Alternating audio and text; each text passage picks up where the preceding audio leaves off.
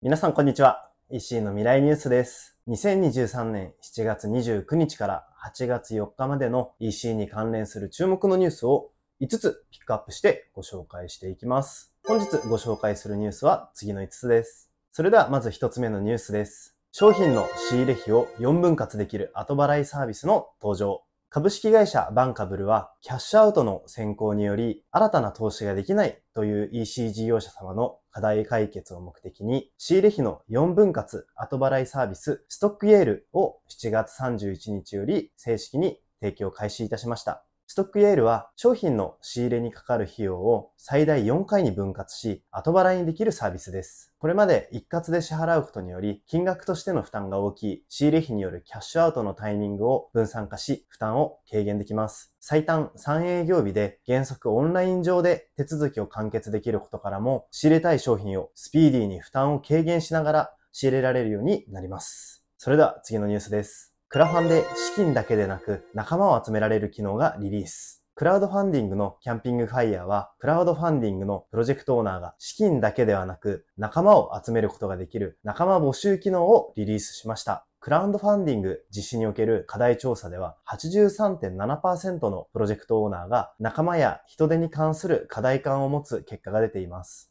この機能では、プロジェクトオーナーが仲間募集の投稿を行い、支援者からの応募に対して、条件がマッチしそうな支援者に連絡を行って、仲間を増やしていけるようです。今までプロジェクトオーナーが対応していた、リターンの発送や商品レビューの収集、イベント運営スタッフの募集が、この機能によってできるようになります。なので、新しいことにチャレンジできる幅が広がっていくんではないかというところですね。それでは次のニュースです。メルカリショップスアワードにせんにじゅうさん上半期を発表。フリマアプリのメルカリの中に事業者がネットショップを開設できるメルカリショップスはメルカリショップスアワードにせんにじゅうさん上半期を発表しました。ここいちねんでメルカリショップスは シーエスブイ ファイルを利用した商品アップロード機能やネットショップの一元管理システムとの エーピーアイ 連携など他の イーシー モールに出店している事業者が参入しやすい仕組み作りを進めてきました。今回発表されたメルカリショップスアワードにせんにじゅうさん上半期では過去の受賞店舗とは異なり他の イーシー モールで賞を受賞したことのある事業者様の名前がノミネートされていたこともありメルカリショップスすでににじゅうまんちょうの出店数となっているんですが売上規模の大きい事業者様がかなり参入してきているっていうこともあってこのあたりのパワーバランスだったりとか売れる商品のトレンドっていうのも変わっていくんじゃないかと注目しています。では次のニュースです。いってんから自社商品をカスタムできるオーダーサービス。ハミー株式会社は初期費用基本料金が無料で商品にイラストや画像をデジタル印刷できるカスタムオーダーサービスのカスタミーをはちがつよっかにリリースしました。カスタムオーダー機能を イーシー サイトに最短ごふんで導入でき、お客様から注文が入って初めて手数料がかかる仕組みになっています。ギフトの内入れやファン向けにオリジナルの刻印を入れたり、アイピー との共有によるカスタマイズなど幅広い用途が期待できるサービスではないかと思います。今回はベータ版としてリリースされておりまして、検証しながらサービスを導入できる企業を探しているとのことです。